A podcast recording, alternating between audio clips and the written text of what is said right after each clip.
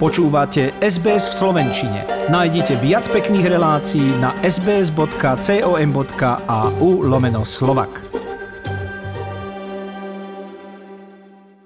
Rodičia nás vždy učili, že všetko má svoje pre aj proti a že každá minca má dve strany a tak je to zrejme aj s internetom, ktorý môže byť nielen zlým spoločníkom, ako sa o ňom teraz veľa hovorí, ale môže byť aj dobrým sluhom a práve na tú pozitívnu nôtu sa teraz upriamime s mojím dnešným hostom, vydavateľkou Lenkou Šingovskou, ktorá je zároveň aj zakladateľkou projektu Klas Slovakia. Dobrý deň. Dobrý deň, prajem. Musím priznať, že osobne nie som fanúšikom sociálnych médií, nemám ani vlastný profil na Facebooku, možno som staromódna, ale keďže robím administrátorku slovenskej komunity tu v Austrálii, mám istý kontakt s tým, ako to vyzerá a nedávno som narazila na stránku, ktorá sa volá Class Slovakia. A to ma zaujalo, pretože hneď v prvých pár vetách som sa dozvedela, že predstavujete naše krásne Slovensko prostredníctvom kníh. A že to nie je iba v slovenčine, ale že to robíte aj v angličtine. Povedzte nám o vašom projekte trošku viac.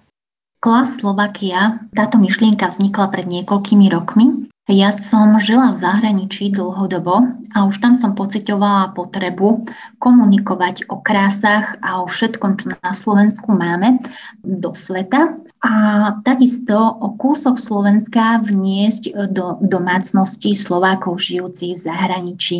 Takto vznikla myšlienka, že budem vydávať teda dvojazyčné knihy o Slovensku, to, že postupne sa vyprofilujem do takej podoby, že tieto knižky budú určené hlavne pre detského čitateľa, to prišlo až časom, keď som si uvedomila teda, že vzťah ku Slovensku je potrebné vštepovať deťom už v ranom detstve. V rozhovore ste povedali, že je pre vás veľmi dôležité to budovanie národného povedomia ale takisto ste zdôraznili, že je to jednoduchšie v domácom slovenskom prostredí, ako napríklad u tých našich detí, zahraničných Slovákov, ktoré vyrastajú v inej krajine pod vplyvom úplne inej kultúry. A povedali ste aj to, že je veľmi dôležité nájsť silný motív, s ktorým sa deti stotožnia. Takže ktoré motívy zvýrazňujete vo svojich knižkách vy a o ktoré motívy sa opierate? Najväčší dôraz kladiem na výber hlavného hrdinu, a na jeho záujem, lebo prostredníctvom neho sa už čitateľ vie ľahšie stotožniť so samotným príbehom knihy. Príbeh kníh je stále viac menej taký realistický a pramení niekde aj v mojich osobných skúsenostiach. Napríklad by som spomenula knižnú sériu Slovensko krajina plná tajomstiev. To je dobrodružno náučná séria, kde vlastne hlavná hrdinka Sarah je 8-ročné dievčatko, ktoré sa narodilo slovenským rodičom v zahraničí, kde chodí aj do školy, kde má aj kamarátky. Pred príchodom letných prázdnin rodičia prišli s takým nápadom, že by strávili letné prázdniny na Slovensku. No a Sarah najprv túto informáciu prijala s takou menšou nevôľou, lebo sa bála, že sa na Slovensku bude nudiť, nemá tam priateľov, čo tam vlastne bude robiť, keď jej kamaráti ostanú v Anglicku, kde v tej dobe žili. Ale napokon prijala túto možnosť a dobre urobila, lebo počas letných prázdnin jej deduško, pôvodným povolaním historik, prijal ponuku sprevádzať detičky počas letného tábora, kde sa Sarák aj so svojimi rodičmi teda mohla zúčastniť a spolu každý deň navštívili nejaké iné zaujímavé miesto na Slovensku, kde mala možnosť Sarách aj ostatné detičky z letného tábora spoznávať kultúrne a historické dedičstvo Slovenska aj prostredníctvom legend alebo aj prostredníctvom samotnej histórie. Ďalšej knižke, ktorá sa stala vlastne um, za tých 6 rokov môjho pôsobenia tou najžiadanejšou alebo najpopulárnejšou knižkou z ponuky vydavateľstva. Má názov Z babičkinej truhlice tajomstva slovenských hradov. Tam som pracovala s motívom svojej prababky. Ja si ju totiž to pamätám, ako so šatkou na hlave sedela za veľkým stolom a písala listy. Ona tieto listy písala svojim súrodencom, ktorí žili ďaleko v Amerike alebo aj v zahraničí v Maďarsku a tak aj čakala stále na poštárku, kedy jej ten list prinesia alebo kedy jej vezme ten list od nej a s týmto motivom som už potom pracovala ďalej. Z babičkinej truhlice tajomstva slovenských hradov pozostáva z 52 povestí, ktoré píše naša knižná babička svojim vnúčatám. Tieto svoje vnúčatá môže vidieť iba raz v roku, lebo žijú od nej veľmi ďaleko a sa rozhodla, že ten čas čakania si bude krátiť tak, že každý týždeň v roku napíše pre svoje vnúčence jeden list a v tom liste bude krátka povesť o slovenskom hrade alebo zámku. A tou hlavnou myšlienkou bolo, aby tým vnúčatám zanechala peknú spomienku aj na krajinu, z ktorej pochádzajú ich predkovia, a aj na ňu samotnú. A tou pomyselnou babičkou v tomto prípade ste vy? Vy ste autorkou všetkých kníh, alebo máte nejaký tým ľudí, na ktorých sa spoliehate pri písaní týchto zaujímavých knížiek? Keď hovoríme konkrétne o knihe z babičkinej e, truhlice tajomstva slovenských hradov, nejedná sa o autorské povesti. Tieto povesti som zozbierala, trvalo to približne takmer jeden rok. Oslovovala som hlavne múzea, kastelánov, hradov, mesta, aby mi poskytli podklady.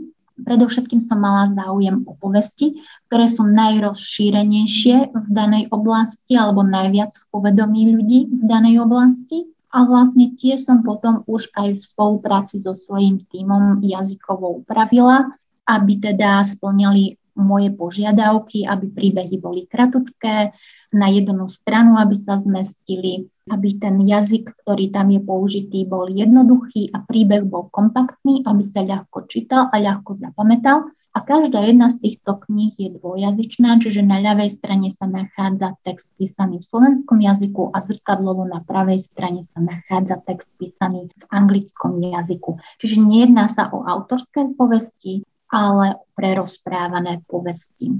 Všetky knihy, ktoré vo vydavateľstve vznikajú, vychádzajú z mojej základnej ideovej myšlienky zo základného konceptu, ale vzhľadom na to, že nie som ani historik, nie som ani vodohospodár. Potrebujem pracovať vždy s istým okruhom ľudí, ktorí sú už odborníci priamo na konkrétnu tému. A keďže všetky tieto knižky majú silný náučný charakter, náučný náboj, je pre mňa dôležité, aby som úzko spolupracovala aj s didaktikmi, ktorí vedia, ako nabudovať tie informácie, aby teda ten čitateľ si z toho vedel zobrať čo najviac. Takže výsledná kniha, ktorú už čitateľ drží v ruke, je výsledkom spolupráce jedného celého týmu v podstate.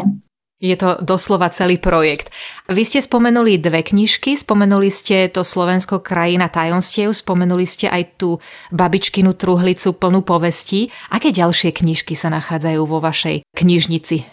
Tieto knižky, ktoré sme zatiaľ spomenuli, sú určené pre čitateľov od 8 rokov vyššie. Ale hovorím od 8 rokov vyššie, tá horná hranica nie je daná, pretože mňa to prekvapilo, že aj dospelí čitatelia, dokonca aj čitatelia v seniorskom veku uvítali tieto knižky. A práve na základe ich spätnej väzby vznikla myšlienka osloviť aj menších čitateľov vo veku od troch rokov alebo od 5 rokov vyššie. Takže takto vznikol motív kocúrika Felixa. Je to túlavý, zvedavý kocúrik, ktorý sa v knižke pod názvom Po stopách kocúra Felixa potuluje po Slovensku, navštívi sedem rôznych regiónov Slovenska, kde spoznáva, ako tam prebiehal život.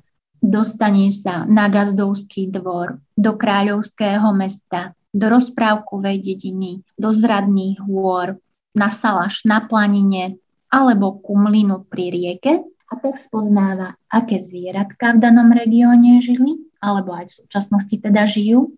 Pretože je to ilustrovaná knižka, tak ten malý čitateľ vo veku od troch rokov, ktorý ešte nepozná písmenka, nevie čítať text, ale vie čítať za pomoci dospelého obrázky, ilustrácie. Čiže to, čo vidí na obrázku, pri samotnej návšteve tej konkrétnej lokality môže naozaj aj vidieť, s tým, že na ilustráciách sa nachádzajú postavičky, ktoré majú na sebe historický odev a vykonávajú istú činnosť, ktorú vykonávali aj naši predkovia v minulosti už od útleho veku dieťa absorbuje, že to miesto, na ktorom stojí, nie je len turistickou atrakciou, ako ho môže milne v súčasnosti vnímať, ale že tam naši predkovia reálne v minulosti žili, pracovali a tvorili hodnoty aby aj svoj vlastný život uľahčili, ale hlavne, aby ho uľahčili teda už nám.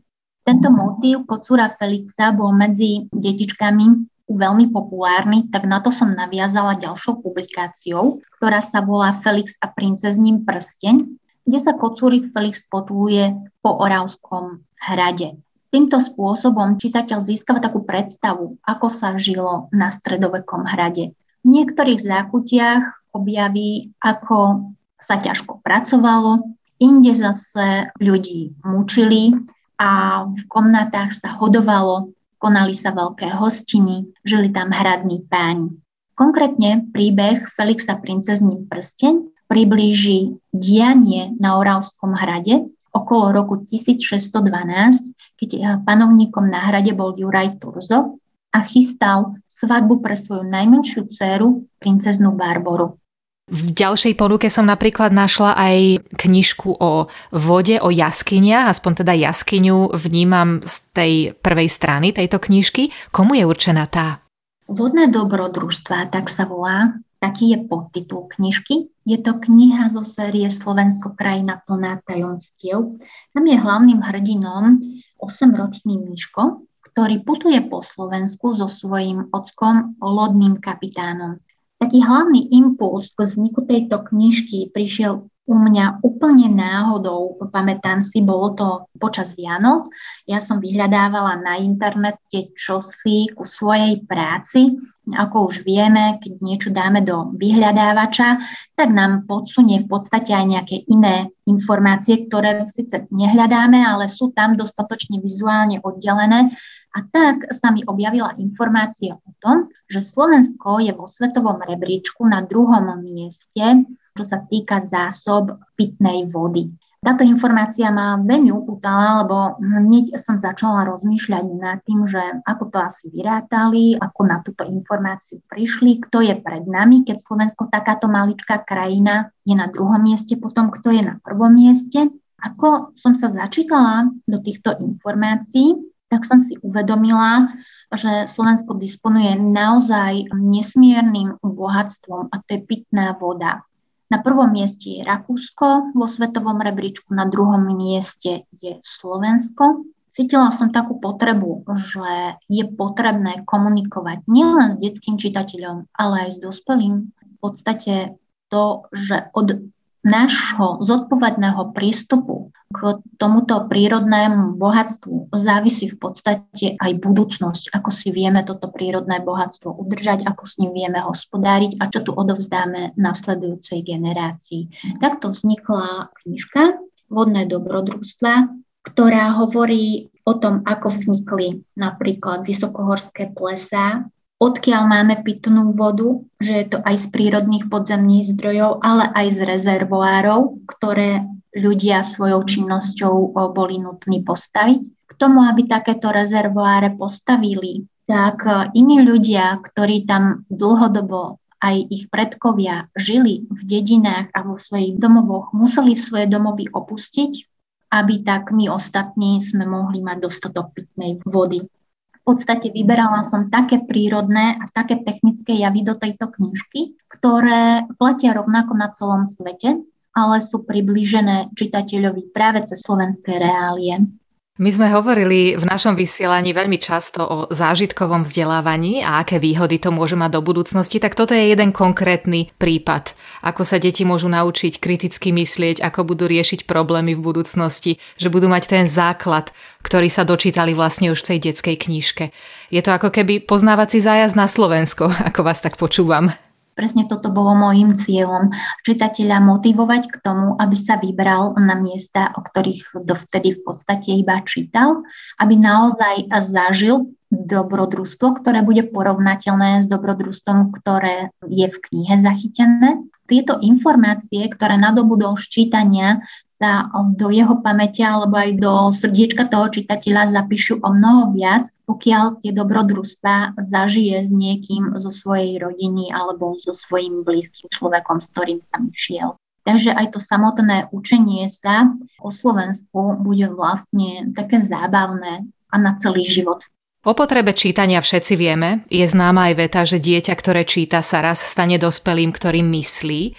Ale čo sa mi na tom vašom projekte páči, že vy tomu čítaniu prikladáte viacero rozmerov, teda nehovoríte iba o rozširovaní slovnej zásoby a fantázie, ale naozaj cez tie príbehy v tých knihách sa viem naučiť históriu, folklór, tradície, zemepis dokonca. Aké reakcie vidíte od detí a ako sa tým deťom vlastne približujete? Sú to iba knihkupectva, kde si vaše knižky vedia deti prečítať, alebo chodíte aj po školách, stretávate sa priamo s čitateľom? Som aktívny človek a tieto knižky, ktoré tvorím, sú hlavne pre aktívnych čitateľov a vyhľadávam predovšetkým miesta, lokality, kde sa s čitateľmi viem aj sama stretnúť. Sú to väčšinou knižnice, kde sa konajú podujatia pre deti zo základných škôl, kde v podstate v rámci takého posedenia hodinového alebo hodinu a pol trvajúceho máme besedu, kde spoločne mapujeme kultúrne alebo historické dedictvo Slovenska alebo prírodné bohatstvo Slovenska. Snažím sa, aby to nebola prednáška, ale aby to bola diskusia, do ktorej sa detičky aktívne zapájajú. A aby to bolo celé to naše stretnutie pestrejšie, tak e, je obohatené putovnou výstavou ilustrácií. Ilustrácie pochádzajú z knižnej série Slovensko krajina plná tajomstiev a vlastne e, každá ilustrácia zobrazuje kľúčovú udalosť z deja. Takže vieme už konverzáciu s detskými čitateľmi rozvinúť v podstate na základe tejto ilustrácie. Takisto navštivujem podujatia, ktoré sa konajú priamo napríklad na hradoch pri nejakých vodných stavbách alebo výročnej príležitosti železníc, pretože tematicky viem na to nadviazať knižkami. A tam prichádzam do kontaktu priamo s rodinami, s deťmi kde sa opäť otvára priestor na obohacujúcu vzájomnú diskusiu, ktorou sa snaží nielen odovzdávať tomu čitateľovi ten svoj spôsob nazerania na Slovensko alebo na konkrétnu tému, ale naopak je to veľmi veľká príležitosť pre mňa učiť sa od toho samotného čitateľa, čo jeho zaujíma, prichádzam tam aj na nové inšpirácie, dostávam priamu spätnú väzbu na samotné knižky, dáva mi to aj tú silu alebo ten náboj, tú energiu pokračovať v tejto činnosti ďalej, lebo viem sa viacej stotožniť s čitateľom a s jeho potrebami. Je to také autentickejšie potom. A uvažujete možno aj o rozšírení jazykovej ponuky, lebo zatiaľ hovoríme o angličtine a spýtam sa možno ešte ďalej, máte aj povedzme audioknihy, že by si napríklad ľudia žijúci v Austrálii vedeli tú slovenčinu vypočuť aj teda v tej audioverzii? Projekt vznikol za tým účelom, aby som teda posolstvo kníh priblížila hneď v niekoľkých jazykoch, ale všetko má nejakú tú svoju postupnosť, takže som začala s tou angličtinou, ktorá je tak najrozšírenejšia vo svete, ale áno, pripravujem aj iné jazykové mutácie. Rada by som všetky jazyky národnostných menšín, ktoré máme na Slovensku, zahrnula do tohto projektu. Čiže slovensko-ruskú verziu vidím, slovensko-maďarskú verziu takisto vidím, že by mohla byť reálna v nasledujúcich rokoch. Je k dispozícii táto tvorba aj v audioverzii. Aktuálne je k dispozícii Slovensko krajina plná tajomstiev, kde záujemcovia môžu nájsť 5 dielov nahovorených do audioverzie a zatiaľ iba v slovenskom jazyku existujú, takže áno, záujemcovia žijúci v Austrálii, v Amerike, v Kanade, v Nemecku môžu si takto pestovať teda to počúvanie ľubozvučnej slovenčiny aj prostredníctvom audiokníh. Kontakt na vás bude zrejme klasslovakia.sk, hovorím to správne? Áno. Takže klas Slovakia, jedno slovo, .sk a tam už sa dočítate všetko potrebné. Hovorí nám Lenka Šingovská, Košičanka, ktorá je autorkou veľmi pútavého projektu Klas Slovakia, ktorý predstavuje Slovensko aj zo širšej perspektívy, predstavuje ho v jazykoch, predstavuje ho cez históriu, folklór, príbehy, hlavne detskému čitateľovi, ale zaujíma ma Pripravujete niečo, povedzme aj pre toho staršieho čitateľa? Poviem zo skúsenosti, ktorú mám. Pred zhruba 20 rokmi som hľadala veľmi zaujímavú knižku, ktorá by bola v Nemčine, ale o Slovensku. A mala som problém nájsť niečo pútavé. Tých kníh je na trhu veľmi veľa, ale vieme, ako všetky dopadnú. Oni vyzerajú hodnotne, ale skončia v knižnici a nikdy ich nikto neotvorí a nikto si ich neprečíta. Takže mala som pocit, že stále na trhu chýba knižka, ktorá by bola síce pre dospelého čitateľa, ale možno aj s obrázkami, možno trošičku zaujímavejšia z takého toho konzumnejšieho pohľadu. Pripravujete alebo uvažujete nad niečím takýmto, povedzme? Áno, uvažujem nad niečím podobným, ale ešte nemám tú finálnu verziu konceptu. Mám niekoľko variácií, bola by to knižka doplnená s fotografiami, bol by fotografiám samozrejme príbeh. Čo sa týka jazyka, spracovaný by bol príbeh v slovenskom a v anglickom jazyku. Vychádzalo by to z našej slovanskosti, čiže bol by tam taký pomerne silný slovanský motív. Zatiaľ ešte tú finálnu verziu tohto konceptu nemám. Pracujem na tom už niekoľko mesiacov. Hľadám spôsob, aby kniha bola pútavá a aby oslovila toho dospelého čitateľa. Lenka, budeme vám držať palce, budeme s vami v kontakte. Klasslovakia.sk je určite veľmi zaujímavý projekt. Som vám vďačná za váš čas a držím vám palce. Budeme v kontakte určite, keď budete mať niečo nové, budeme sa tešiť na každú novú informáciu. Ďakujem vám veľmi pekne za rozhovor. Aj vašim poslucháčom prajem pekné dni. Páči sa mi? Zdieľajte, komentujte, sledujte SBS v Slovenčine na Facebooku.